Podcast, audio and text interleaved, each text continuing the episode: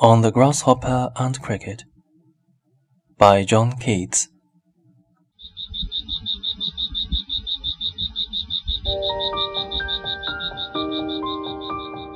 The poetry verse is never dead.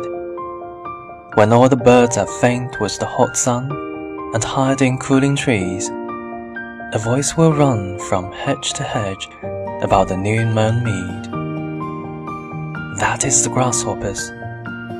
He takes the lead in summer luxury. He has never done with his delights. For when tired out with fun, he rests at ease beneath some pleasant weed. The poetry of verse is ceasing never.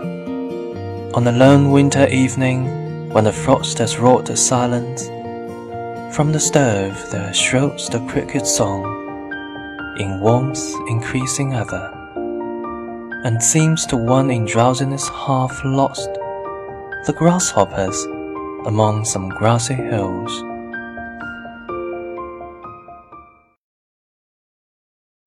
蝈蝈和蛐蛐儿，祭词。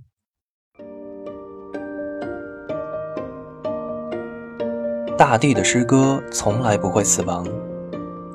当所有的鸟儿因骄阳而昏晕，隐藏在阴凉的林中，就有一种声音在新歌的草地周围的树篱上飘荡，那就是蝈蝈的乐音啊。它争先沉醉于盛夏的豪华，它从未感到自己的喜悦消逝。